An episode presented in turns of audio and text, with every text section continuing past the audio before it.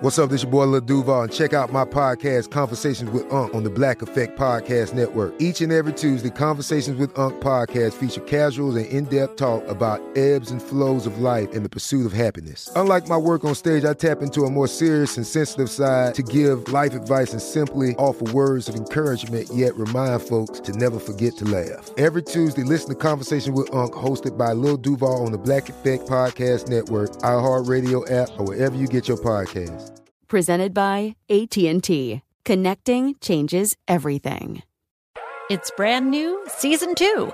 I'm Marissa Thalberg. And I'm Stephen Wolf Bedata, and we're excited to be back having bigger, bolder, and always real conversations. Straight from the C suite front lines of marketing, media, and more. We have great friends joining from people you may know, like Wilmer Valderrama and Bobby Berk. And people you'll want to know. So grab a coffee or, hey, even an Aperol Spritz and come join us on America's number one podcast network, iHeart. Listen to brand new on the iHeart Radio app, Apple Podcasts, or wherever you get your podcasts. Hi there, I'm Bob Pittman, Chairman and CEO of iHeartMedia. I'm excited to announce a new season of my podcast, Math and Magic Stories from the Frontiers of Marketing. Our guests this season show us big risk can yield big rewards, like Rob Reilly, the creative head of one of the world's leading advertising firms. I try to create environments where anybody can say anything without any judgment.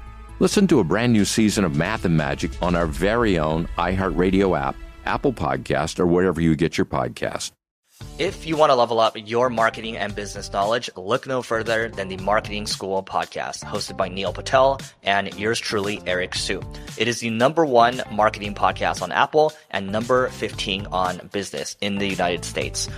Now, if you want to listen to interesting conversations with operators that have been there, done that, also with other interesting guests, then listen to Marketing School every weekday on the iHeartRadio app, Apple Podcasts, or wherever you get your podcasts. Oh, hi, I'm Rachel Zoe, and my podcast, Climbing in Heels, is back and better than ever. You might know me from the Rachel Zoe Project, or perhaps from my work as a celebrity stylist. And guess what? I'm still just as obsessed with all things fashion, beauty, and business. Climbing in Heels is all about celebrating the stories of extraordinary women, and this season is here to bring you a weekly dose of glamour, inspiration, and fun. Listen to Climbing in Heels every Friday on the iHeartRadio app, Apple Podcasts, or wherever you get your podcasts. Brought to you by Toyota. Let's go places. Welcome to Forward Thinking.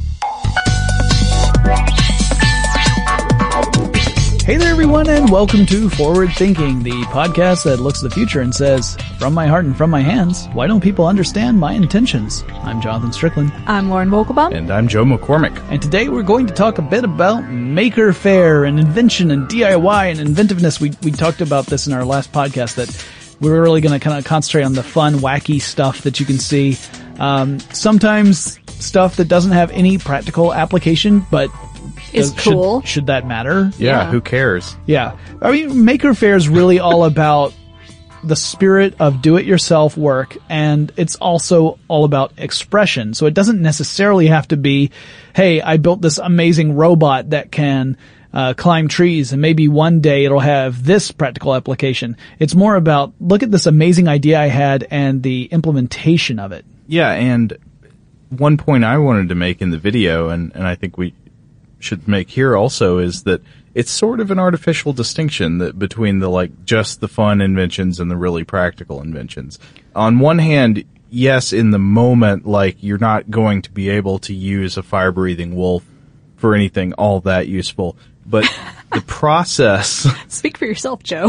well, yeah, I mean, yeah, for uh, for Lauren's uh, robotic reenactment of Game of Thrones, a fire breathing direwolf is key.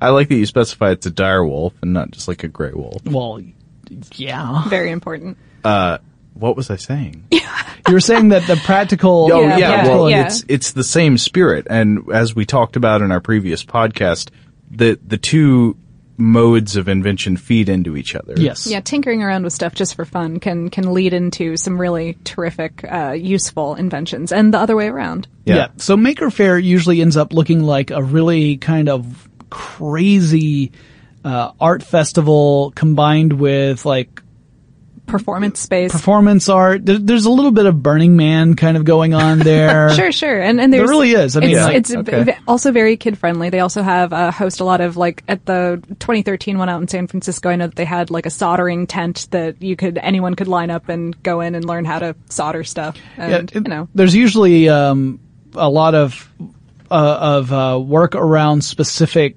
emerging technologies. Like 3D printing really became something beyond what just the the hobbyists knew about through Maker Faire. You know, you, you would see Maker Faire hosting these these groups that were making uh, their own 3D printers, which, you know, I mean, I'm sure everyone who's listening to this, they're familiar with the idea, but just in case, a 3D printer uses plastic in very, very, very thin layers to build objects from, well, the ground up is kind of a way of saying It's it. additive. It's additive, It's an additive manufacturing. Yeah, you're only putting in what you need for whatever the, the final build is. And it's really useful for stuff like, in, in manufacturing, it's useful for prototyping, right? So, you come up with a design, you design it on a computer, you don't know if this design actually is going to work in the real world. You need to make a prototype of it. so you send this 3D model to a 3D printer. And Yeah, if you do it with a 3D printer, then you can get a model in a very short amount of time and you don't have to worry about uh, an error in the machining process. You know, it's, it, or and then you- hiring a sculptor or yeah, yeah, you don't have to sculpt it first and then, you know, it cuts out a lot of, uh, steps and it also cuts down on waste. And then you can see if your prototype works. Well, in the DIY sphere, people are using 3D printers to build parts for all sorts of stuff. So we've seen some really cool applications of that. Not to mention, we've seen some really interesting actual 3D printers being built by people who show up at Maker Faire and they say, well, you know, here's our 3D printer. We designed it this way. And, uh, uh, there are a lot of people who are working on open source projects that with the goal being that ultimately you have a printer that can more or less print itself.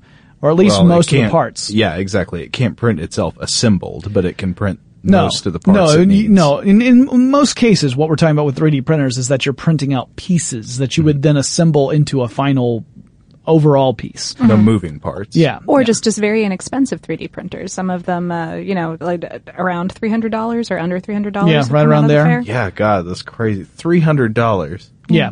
Well, Uh, we're now- talking about stuff that used to be in the twenty thousand, fifty thousand dollar Mm-hmm. range. Yeah, now the ones I was looking at at Maker Faire that are three hundred dollars, these are the really basic ones. Yeah, so sure. they're they're small and they're not going to get the level of size or resolution you get with a bigger, more expensive printer. Right, right. Yeah, But- the the layers might the be fact thicker. That you can do it for that amount of money, it blows my mind. Right, and there there are a lot of different examples of stuff. Now, I've actually been to a Maker Faire event, but it was one that was hosted here in Atlanta at Georgia Tech. And it was a much smaller scale than the ones you see in New York and San Francisco. There's even there's a big one that happens in Detroit. uh, and Um, around the world too. They've got them globally now. Right. Yeah. So it's beyond just uh, those those cities.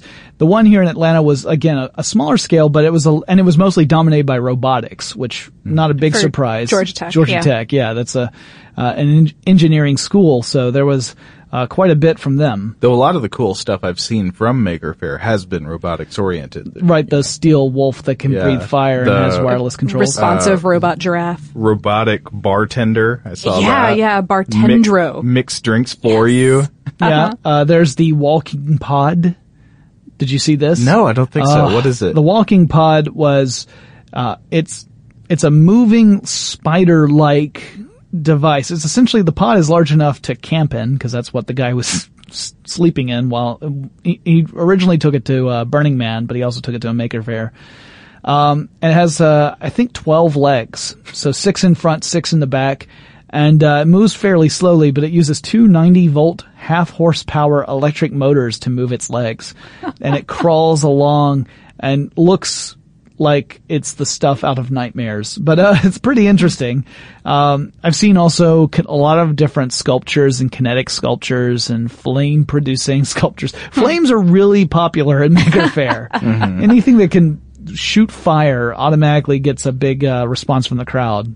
Can I tell you one of my favorite things I've seen? Please. Oh, I loved it. The, the ArcAttack singing Tesla coil. Uh, yeah, I've actually seen these uh, in person. Uh, ArcAttack has has traveled around. Uh, they've they appeared on one of those um, like America's Got Talent type shows. Oh, uh, I remember they were on one of those as well. But uh, ArcAttack, yeah, they use Tesla coils to generate this high voltage electricity, and then they uh, can create these audible frequencies Mm-hmm. of electricity and change the pitch of that based upon the voltage Yeah. To make music. Yeah. What it seems like the the key is that they're using solid state Tesla coils, which you can manipulate digitally. Right. Um, so if you can program a synthesizer or any kind of digital music producer Mhm. to communicate with that Tesla coil, you can get it to spark a note. Right. And so you can program in any kind of song you want, really. Yeah, uh, When uh, it sparks, you hear the sound. Here in Atlanta, they appeared at a Dragon Con a few years ago, and uh, they they quickly won over the crowd by playing famous science fiction themes. like the Doctor Who theme. The Doctor Who theme, yeah. there's Mhm. there, and if did, you want did you get in the cage? no, they didn't have the cage at that point. Oh, they didn't, well, they the didn't cool do the thing- Yeah, these the these version days- I saw, yeah. Right, yeah, they've got a they've got a Faraday cage that they'll put in the center of this. A Faraday cage, of course, being something that will um that will conduct electricity around an object rather than frying it directly. Mhm. Um, and uh, that's an oversimplification, Right. But, uh, yeah, it's the same sort of thing that people have suggested movie theaters install so that you can't get any uh, cell phone reception within a movie theater. wow, That's just a thing. put put the whole movie theater within a Faraday cage, and then you don't have to worry about people Huh. checking their phones all the time. Nice, but if you, uh, a good idea. Actually, yeah, I would totally approve of that. Other than you know, in case of emergency. But uh, but but yeah, so so they'll have this Faraday cage up on stage, and they can let so let a member of the audience go up and stand in it, and and have all of the uh, electricity sparks from the Tesla Mhm. coils going directly onto the surface of the They, cage. they've and- also created special suits that you can wear that, uh, now granted, they don't let audience members just volunteer and wear this, but they Uh-huh. have had, uh, a member of ArcAttack wearing this suit where they, it looks like they are shooting lightning from their hands. I've seen them use that in particular for a moving rendition of the Imperial March from Star Wars The Empire Strikes Back, which makes sense, right? Oh man. Yeah, yeah, I can show you the video after this. All Yeah. this is on YouTube, by the way. Just go on YouTube and check out ArcAttack. I'm sorry, I want musical Palpatine in my life so much. Well, that's so. That's. I'll at least okay, I'll send you the link so you can at least Oh, live I see. vicariously through that. Like yeah, like the lightning, the force lightning. Uh-huh. That's what we're talking about. Yeah, Yeah, Joe's wow. caught up. Uh, yeah. no, you didn't mention before you were talking about force lightning. No, I, I, you're right. I, I didn't mention Force Lightning, but that was exactly what I was thinking. Okay. Yeah, yeah. Just like uh, I wasn't like, thinking about Palpatine. I was just thinking about the Empire. Right, right, yeah. Uh, I was I was thinking of the emperor in particular, but yes, that is that is the case. So, uh, but they they in a one episode of, or not one episode, one performance that ArcAttack was at, they had uh, uh, one of our distant colleagues join in, and uh, and I remember that their their um profile shot up after this because Grant Imahara of the MythBusters was on stage and he was the one put in the Faraday cage during one of the ArcAttack performances. Nice. Oh man, I'd love to be in that cage. And actually, Grant Imahara, he's a good example of one of the people who often participates in these kind of events. So does uh, Adam Savage. He's actually done several like keynote addresses at maker fairs to talk about the spirit of invention and making and this idea of inventing. Uh, they, both of them are known for their inventions. I mean, Grant Imahara is probably better known for building robots for robot battle type things. But uh, Adam Savage has done. If you do an Adam Savage uh, search for Adam Savage and Maker Faire, you're going to see a whole bunch of different talks that he's given Yeah, yeah. that are really inspiring about the the spirit of making stuff. Yeah, yeah. The spirit of of going like, I want to put this thing together. How does it do? Yeah, he says he says I want everyone to go out there and fail big and fail better. The idea being that don't let someone telling you that, you know, the thing you want to do is impossible stop you from doing it because, you know, you don't really know it's impossible until you've given it your absolute best. And even then, you know, you might you you could prove it wrong. So, um cool stuff. Yeah, yeah. Uh, for for the generalized record, the Maker Faire uh, debuted in 2006, I believe, Mhm. and uh, in San Francisco, and and as we have said, has gone global since then. Yep, Um, it gets bigger every year. I know a lot of our colleagues out in San Francisco cover this every single year when it when they yeah, have a Revision Three event. and uh, uh, like Tekzilla and all those kids have some really great, really great um, videos and, and yeah coverage of it. Uh, one of my favorite things that came out of it was not really. It wasn't even a um, a huge head turning invention. You know, it wasn't like a, a fire breathing wolf or a giant walking pod. It was a concept that really just uh, encourages that whole sense of innovation and invention, which is the nerdy derby. So Uh-huh. the, The nerdy derby. the nerdy derby. So, uh, Joe, were you ever a Cub Scout? Yeah, I was. Do you do you remember the Pinewood Derby races? I did not participate in those, but I know what you're talking Right, about. so- you you make a box car that has no engine, rolls down a hill. Yeah, it's a Oh, little, okay. yeah, it's a slot car race essentially. Okay, sure. So, uh, th- but it has very specific rules. Like your your your car ca- has to fit within a certain set of parameters. It can't be too small. It can't be too light. It has to fit within the certain. No uh, nitro. No nitro. Yeah, yeah. No, no, no uh, oil slicks or weird spy hunter technology. Yeah. But no, mostly it's No all- chains or clubs. No turtle shells or stars, right? I'm, I think we've covered all of the variations now. Uh, but it has, the point is it has rules. Nerdy Derby does not. Oh wow. So Nerdy So Derby- it's like twisted metal up in there. Well, not really, because it's still, it's still not, although there's no rule about, I mean, it's still a slot car race, right? So it's still, you're still putting it in a, a, a little, uh, um, predetermined track. So the goal is still to get down to the end of that track faster than the, uh, uh, competing cars. But you can use heat-seeking missiles. I technically, I suppose so. Um, I don't know how you would implement that in a way that would be safe. I think you can't do anything that would kill anybody. Oh, okay. But Then anyway, there are rules. It's called No Rules Miniature Car Building, Mister Semantics. So anyway, it's it's it's done out of NYU. Uh, it's out of their interactive telecommunications program, actually. Uh-huh. And um, the uh, you can either design and build your car and then bring it there to race, or if you really want to, you can just show up and build your car while you're there and then race it. I saw some really interesting designs in a video showing it off, and uh, and I like this idea because again, it's not like a, a huge invention that captures everyone's imagination. It's more like continuing to uh, to to inspire this innovative spirit in others.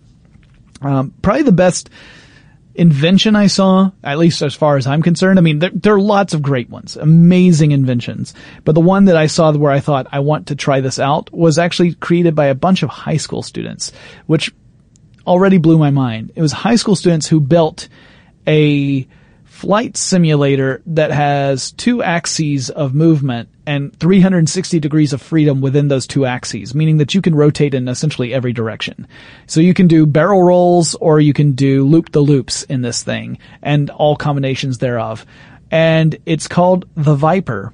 The reason it's called the Viper is it's inspired by Battlestar Galactica. so it's named after the ship, the vi- the, the type of The ship type in of the ship, Battlestar yeah. Galactica, the Viper. And so, uh, they developed everything about this flight simulator, including, you know, they, they used tools that already pre-existed. They used a an open source flight simulator to be the basis of the flight simulator part. But they had to program their own skin on top of it and their own, uh, uh, they had to to map the movements of this physical flight simulator to the game. They have all, all these Arduino uh, modules that are controlling basic elements of this, including uh, set dressing. They created set dressing of all these blinky lights to give you more of a feeling that you're inside the cockpit of a spaceship. Mhm. And they use three computer displays to be your your windows. So they're you know it, it's like you're looking out into space, and you have a joystick and a thruster that are your your actual physical controls, and a control panel that lights up so that it looks like again that you're inside the cockpit of a space uh, spaceship. And uh, and they're high school students. Like the guy who was talking about the um, the flight simulator was in eighth grade. wow. Um, you know, high school students who have built something that when I saw it, I thought I would pay good money to have a run in that. Yeah, yeah. I would love to to f- take that for a flight. But that's the kind of spirit we're talking about. Is this idea of you know. If I were back when I was in high school, if someone had told me that you know I could get with a bunch of my friends and build a flight simulator that had all these degrees of movement and everything in it, I would have thought they were crazy. I would have said I'm really busy watching cartoon sushi. Can can you get back to me later? yeah. So You know, my high school experience was different because I was thinking um, Tiny Toons. Uh, anyway, similar similar experience, just different different content. Uh, but there were a lot of other projects that I looked at that I liked. I liked the Pancake Bot. Did you guys see this? I did Oh, I think so. That sounds familiar. Pancake Bot was made out of. You guys know that you know Lego makes these kits where you can get robotics. the kits. Mindstorm? Yeah, Yeah, yeah. It's, and it's got it it comes with a a uh, a programmable module that you can you can use. It has a very simple computer programming language that comes with it, or you can even use more complex languages if you want to. I think I saw a tiny uh, remote control planetary rover made from a Lego Mindstorms kit. That's pretty cool. We we actually saw some uh, robot battles here in the office uh, during a Christmas party that were run by these these um, these modules. Well, in this case, uh, Miguel Va- Valenzuela built a Lego robot that makes pancakes, and and what it does what it does is there's a griddle that it is built around. So there's a griddle in the center, and then you have a moving arm that holds a squeeze bottle of pancake batter, and the moving arm can squeeze the bottle. Uh, with just enough force to get exactly the amount of pancake batter you need to make whatever kind of pancake you want. And you can program different patterns in, so you can make pancakes of different shapes. So there was a video where he was making them essentially in Mickey Mouse shapes, but then Uh-huh. also in other more complex shapes. And, um, uh, it was really entertaining. And that was just a cute little project that was, the, the, you know, again, no real practical use. You, it'd be a way easier for you to make a, um, pancake just by putting batter directly on the griddle. In a way, we're kind of ta- talking about the same sort of spirit that we see in Rube Goldberg devices, right? Well, I mean, some of these things though they seem kind of silly, but they have a surprising functionality. Like um, I mentioned the robot bartender earlier. Uh, so okay, you can make your own drinks, whatever. You know, it seems like it's just for fun. But one thing that's cool I noticed about the robot bartender is it can make you a drink with the correct proportions of everything in any size you want. Oh, right, right, right. So, you can have a one ounce Manhattan or a or a seven ounce Manhattan, and it's all Yeah. the same to the machine. It's just you know you're saying you're it, it's plugging in mathematically the proportions of what it's serving to you. Exactly. So you could make yourself an extremely tiny or an extremely large cocktail, uh, and it, it does the same no matter what. Whereas Right. people are using these like, you know, oh, well, I have a shot glass and, you know. Right, right. I need one part of this to four parts of that to two parts of Yeah. this other stuff. Whereas this thing can do all the math and make it, make it like the mathematically perfect cocktail. Right, right. And and if you put that in say an industrial kitchen or um or in some kind of chemistry Yeah. lab, then that could have definite applications Yeah. beyond getting people drank. Yeah. I- I- oh, no, no, no. I could see it. People could even make a lot of money getting people drank off of it, right? They, they I- put one of these in at a TGI Fridays and it's serving up drinks three times well, faster. well, you think about it, it's it's kind of it's kind of the alcoholic version of those crazy soft drink dispensers that you can get now, where you get the hundred different flavors out of one soft drink dispenser. Sure, sure. Um, yeah. Suicide machine. Yes, that's exactly. Uh, by the way, suicide. For those of you who don't know, we're talking about the kind of drink where you just mix everything together to get whatever it was that. You know, They like- know, Jonathan. I don't know. Everybody's been a kid once. yeah, but do they all? Because now when I hear Suicide Machine, I think uh, Futurama, and I think the Oh, Suicide. that's, Machine- yeah, that's right. Separate, They're both joyful. yeah, that's true. Uh, at least Bender seemed to get a kick out of both. Um, yeah, it's it, there. There are other great examples. I, oh, there's one that was more of on the artistic side than on the um, the mechanical engineering side, and I wanted to get your uh, your your reaction to this. Although, really, to get a true reaction, you have to watch the video to see how disturbing this is. I, I don't know that I can paint a picture of how creepy I found this particular uh, exhibit to be, but it's called the I Want To Project by Lai Wu Kong, who uh, uh, created this interactive exhibit. And the exhibit, what it does is it pulls in Twitter, uh, well, tweets, I guess you would say, uh, that have either the phrase "I want to" or "I have to" included in them. So it just it does a search essentially on Twitter every so often and pulls in tweets that have these phrases in it. You get a robotic voice that reads this out. There's actually a monitor that shows this in really low resolution, uh, the the actual tweets. So think of like a a like 1980s era computer where you get that really primitive looking text, you know, the Mhm. the low res the stuff. Good, yeah, yeah. So- Monochrome screen. Yeah, and, and it's a robotic voice that kind of harkens back to that as well. Is and it green text? No, it's actually light blue, Oh. light blue text. Um, for Twitter. Sure. Oh, I uh, see. But it also has uh, this little army of tiny little robots that all look identical that are are on.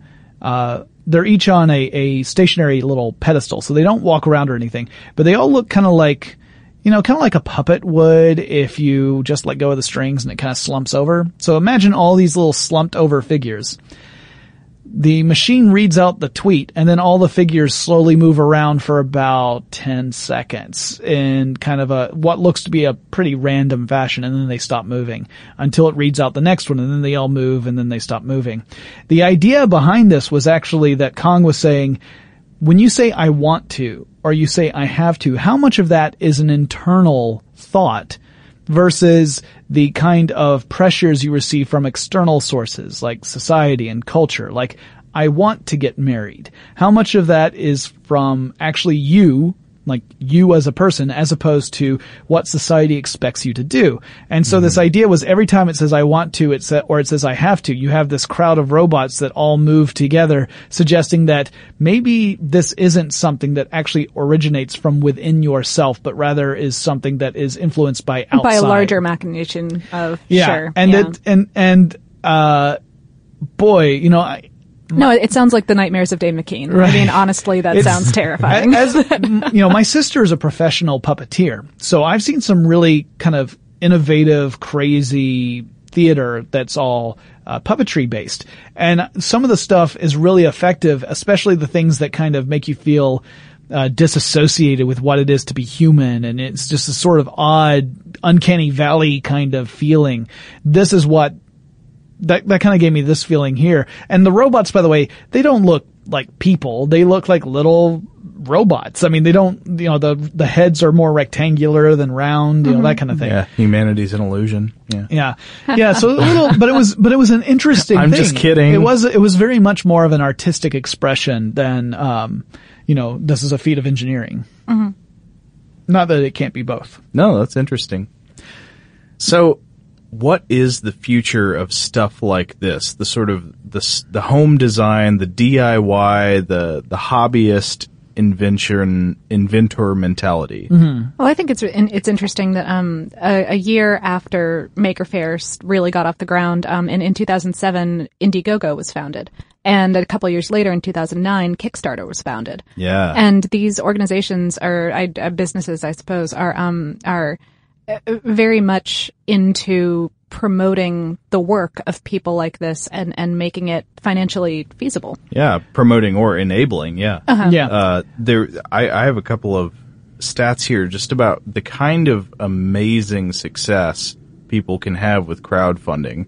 Uh, one of the things I, I found on uh, Kickstarter was one of their highest earning things, the Oculus Rift. Right. We've talked about that before. Yeah, that's the the uh, the headset that allows you to get sort of a 3D first person view of virtual world. So it's kind of like what we think of when we hear the phrase virtual reality. Mm-hmm. Mm-hmm. And Jonathan, you've used one of these, I you? did. Uh, mm-hmm. Was it pretty cool? It was, it was really cool. Yeah. I mean, it was amazing. There, and the Oculus Rift is one of those things that the the promise is that it will be able to work with multiple systems, mm-hmm. so that it's being talked about being used for gaming. Yeah, mostly for gaming. Like you could see it being used for other uh, applications as well, but as a gaming element, I could see it being really cool. I mean, I had fun playing in a in a fairly uh, primitive world. It was it was designed so that it would give you this experience of being in a uh, you know this first person perspective, but it wasn't like a um, like a graphically rich world.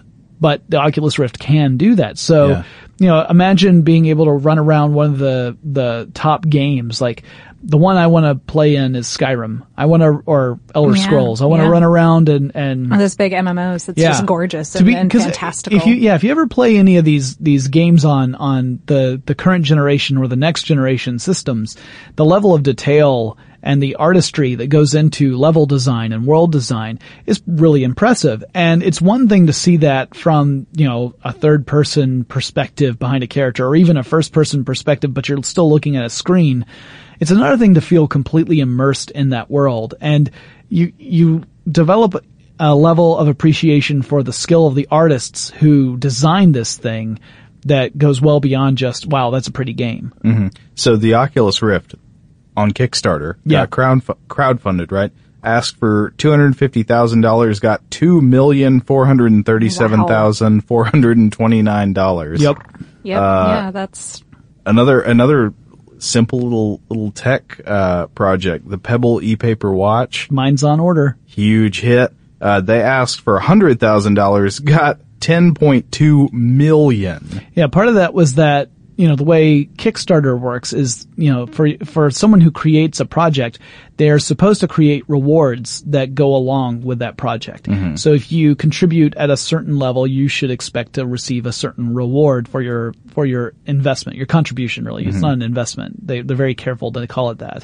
Right. Um, so one of the things we started to see is that for for groups that are putting together an actual product, not just some sort of project. Like you know, I wouldn't say that a, a play, for example, if you wanted to produce a play, I think of that as a project, not a product. Though people fund stuff like that on Kickstarter. Sure, yeah, Absolutely. yeah, absolutely. Uh, music and and uh, theater and right. movies. But if it's if it's anything that's a physical product of some sort, or even a digital product of some sort, then generally they include that as one of the the reward Rewards, levels, right? yeah. Well, in the case of Pebble, uh, and in the case of most of these, you would get at a certain level, you would get a a uh, one of these products, right? Mhm. And uh, usually it ends up being at a discounted price as to uh, compared to what the suggested retail price will be of the finished product.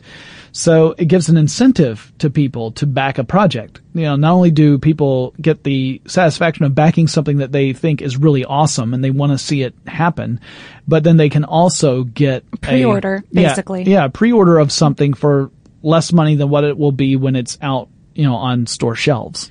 Yeah, so I, I think crowdfunding has been a big hit Mhm. and is going to continue to make um, designing technology, especially for the little guy, um, an easier thing. Now, one thing I do want to comment on is that I think there has started to be, and y'all might agree, some backlash against crowdfunding because of things like uh, people funding projects and then not getting the stuff that they were promised. There, and- there are a lot of reasons. Uh, that's yeah, one of them. It's it's been abused, I think, a little bit, and and ab- ab- abuse is maybe a strong word, but um, you know, by by the kinds of people who could easily get funding for their projects from other sources. Oh yeah, if And- you're a and- movie star, say, you and, know. and it winds up flooding, you know, kind of kind of uh, artificially inflating the market in a way that I think takes attention away from.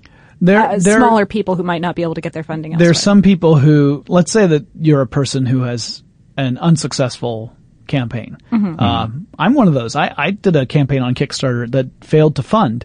Uh, there are some people among the, that group who say, who blame large, like high profile projects that already have a crazy following, uh, for taking away money from smaller projects as if it's a zero sum game. I don't think it's a zero sum game. Yeah, um, I I'd do it's more complicated than that, absolutely. Right. I don't blame I don't blame the fact that my Kickstarter project didn't take off on the fact that the Veronica Mars movie was funded. like I, I don't. Sure. It's those two- Kristen Bell's fault. and and if if I ever run into her, that's fine. You'll give Uh, her an earful. I'll be, I'll be like, Ms. Bell, your success has has made it clear that my failure is even greater than I. s- no, uh, not at all, not at all. Um, but uh, you know, that's one one aspect. Then there there are other ones like. Uh, one that was a little controversial, which is not a big surprise because these guys deal in controversy all the time, is the Penny Arcade Kickstarter. Right, They held a. Kickstarter campaign in order to uh, run Penny Arcade ad free for a year. I think was the full like if they hit all their stretch goals, it was a full year of Penny Arcade with no ads on the page.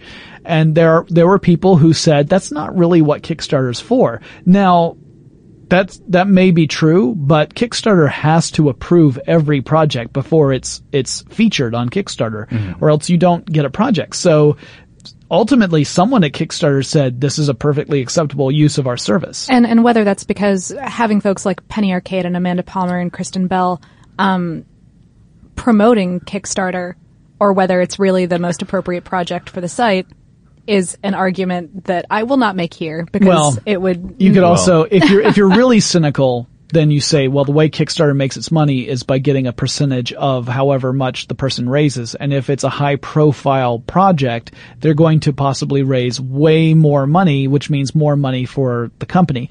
That's if you're being Well, cynical. Criticisms aside, I do think crowdfunding represents a, a lot of potential. Oh, absolutely, for, absolutely. for small scale tech developers. Yeah, we wouldn't Yeah, have, we wouldn't have seen the Ouya game console, which Yeah. as we're recording this podcast, it was going to be a couple weeks before this comes Mm-hmm. out.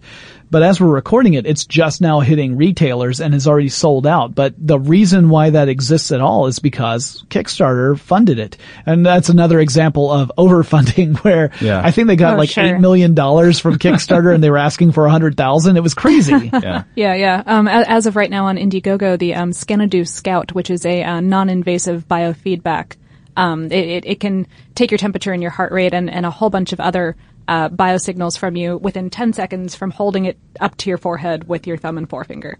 Um, and and it's it's being funded on In- Indiegogo right now, and I think it's you know it's Nice. being called a tricorder.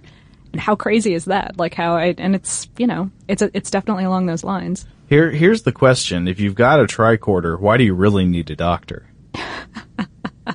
Well, you know, because you can you can diagnose yourself from home, or, or you can you can say, "Oh, hey, I'm totally sick from home," and then you need to go to a doctor. This to- is that's kind of like Damn it, asking. man, that's, a- that's like that's like asking like if you've got WebMD, why would you ever go to a doctor?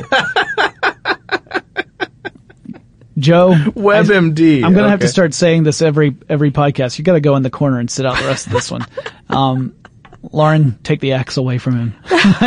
uh, X is not. That's just a joke. Lauren's had the X the whole time.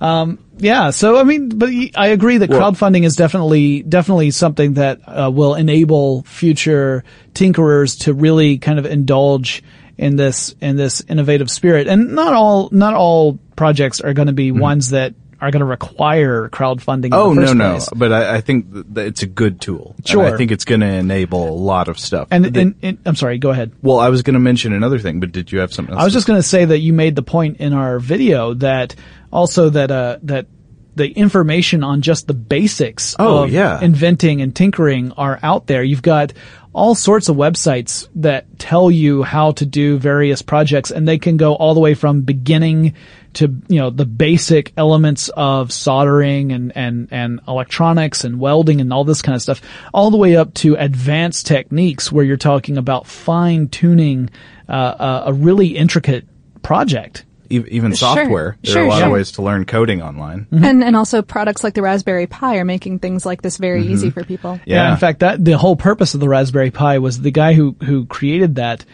Uh, he saw that there was a decreasing amount of understanding around basic programming skills because uh, our our technology is getting more and more sophisticated and complex, which means that there's a higher barrier to learning how it works.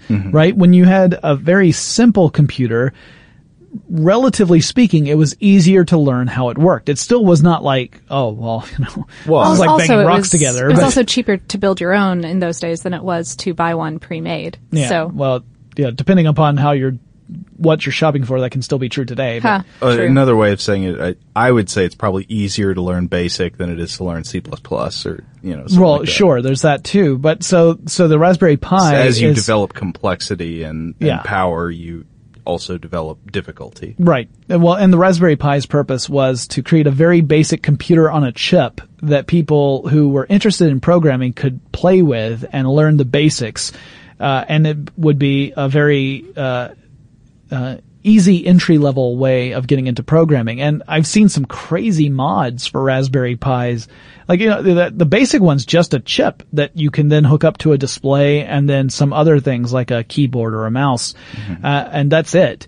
But there are people who have made their own custom cases for it. There are people who are using them in robotics. Same thing is true with the Arduino microcontrollers, Right. which have Oh, been yeah. used in a lot of different really cool DIY uh, projects. So yeah, the the the tools have become uh, much more accessible for a much larger audience. So I expect the future of tinkering just to go crazy. We're going to see some really creative projects. Yeah, it, it, the big tool I think here really is 3D printers also. Right. And the reason that's a big tool, and I want to be careful to say what I'm not saying. I'm not saying 3D printers are going to turn everybody's house into a factory. That, Right, where you're just We're like not going to be printing our own clothes and food and tables or- anytime yeah, soon. Johnny Johnny put a scratch on the table, so let's just print a new one. um, one. or uh, especially more complex machinery. But one thing that I think is really interesting, I was watching a video somebody made uh, for Maker Faire, and they were selling a, a very cheap, very basic 3D printer that they'd made uh, that was a new low cost option. And what they said was they wanted to make tools for makers. And I thought, oh, that's really interesting because a, a 3D printer is kind of the perfect tool for a maker. It allows rapid prototyping, like we were saying earlier, in a way that, that other things don't. You know, if you need a, a specially shaped molded part to go on the thing you're building, well, how would you get that before? I mean, you'd probably have to like send off to somewhere to make you a batch of these. It'd take longer, be more expensive.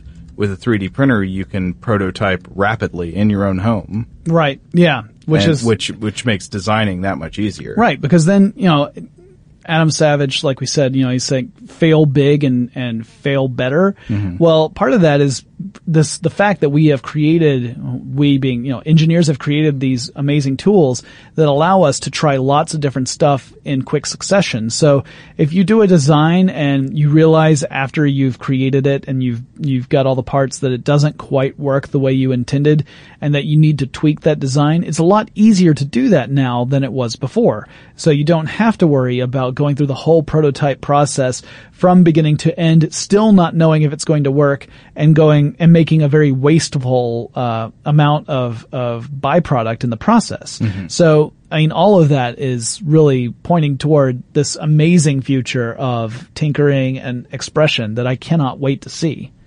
Well, that wraps up this discussion about Maker Faire, inventing, DIY.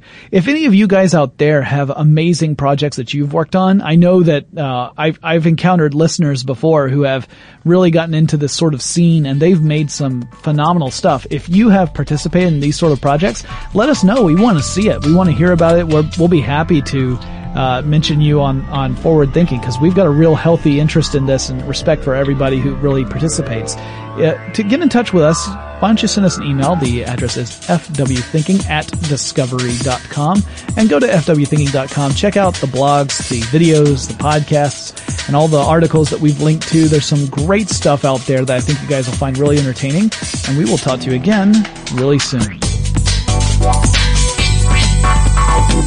For more on this topic and the future of technology, visit forwardthinking.com.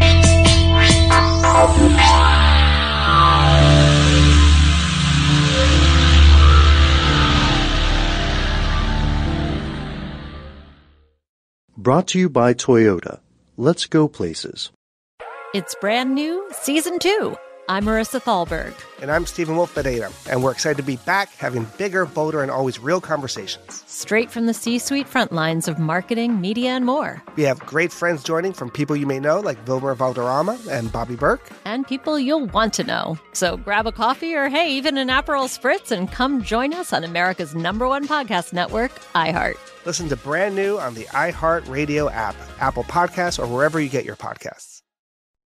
Hi there, I'm Bob Pittman, Chairman and CEO of iHeartMedia. I'm excited to announce a new season of my podcast, Math and Magic Stories from the Frontiers of Marketing. Our guests this season show us big risk can yield big rewards, like Rob Reilly, the creative head of one of the world's leading advertising firms. I try to create environments where anybody can say anything without any judgment.